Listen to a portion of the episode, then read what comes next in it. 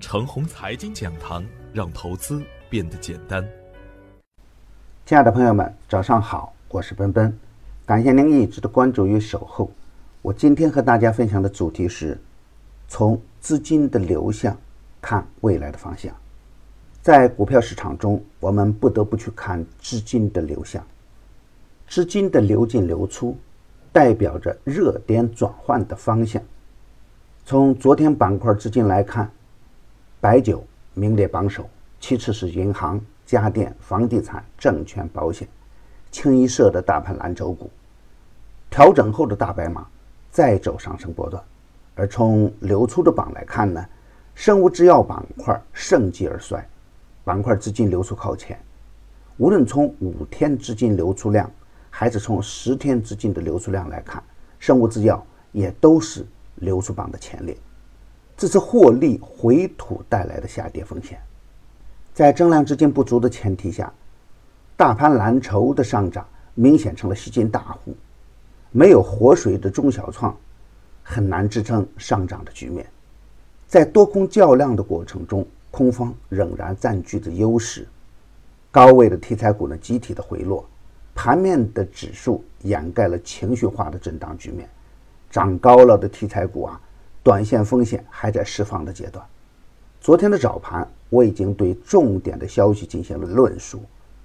央行推出了关于 MLF 的新政策，将 MLF 的担保品的范围进一步扩大，特别是将 AA、AA 加级的公司信用债券纳入担保品的范围。这是对近期债市频繁出现债券违约事件的一个积极的回应。这是实实在在的利好，虽然不是大放水。表明在政策底到来之前呢，新政策的维稳信号呢相当明显。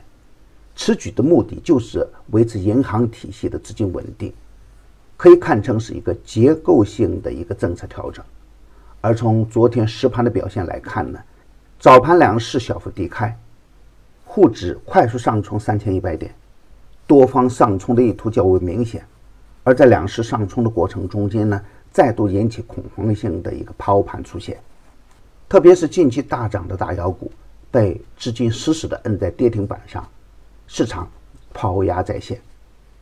创业板指数啊持续的滑落，让低迷的一个市场情绪呢再度显现出来，而超跌的个股呢纷纷崛起，又能进一步阻止空方的抛压出现。但是个别题材股的持续滑落还在继续。空方的力量呢，仍然是稍强一点。不过，在市场指数红绿争夺的期间呢，空方的力量啊，已经明显的减弱。投资者的信心指数呢，在逐步的恢复。后市若有多方资金的持续入场呢，沪指就有可能重新站在三千一百点上。而对于底部放量上涨的个股来说呢，可以纳入我们建仓的时间。而对于市场重心的下移呢？短线多方的上冲也会遇到上方的抛压，所以在增量资金不足的前提下，仍然不能盲目的乐观，控制好仓位，做好底部强势股的滚动操作很关键。当前市场啊处于上下两难的阶段，上冲呢无量，下跌呢总体空间有限，再加上外围市场的走稳，指数修复性的向上反弹是大概率事件。而对于超跌的个股来说呢？可以积极一点，而高位走弱的股票啊，不能轻易接盘。强势的次新股啊，仍然可以高看一眼。牛三选牛股啊，继续的表现稳定。前推的镇静股份、明普光磁都有逆势的表现。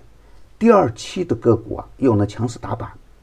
已经公布的个股不可以追高，追高有风险。第三季啊，坚持中线短打的选股思路，力争去做。底部强势个股的大波段，与牛散结缘呀，您将成为下一个牛散。送人玫瑰，手有余香。感谢您的点赞与分享，点赞多幸运就多，分享多机会也多。谢谢。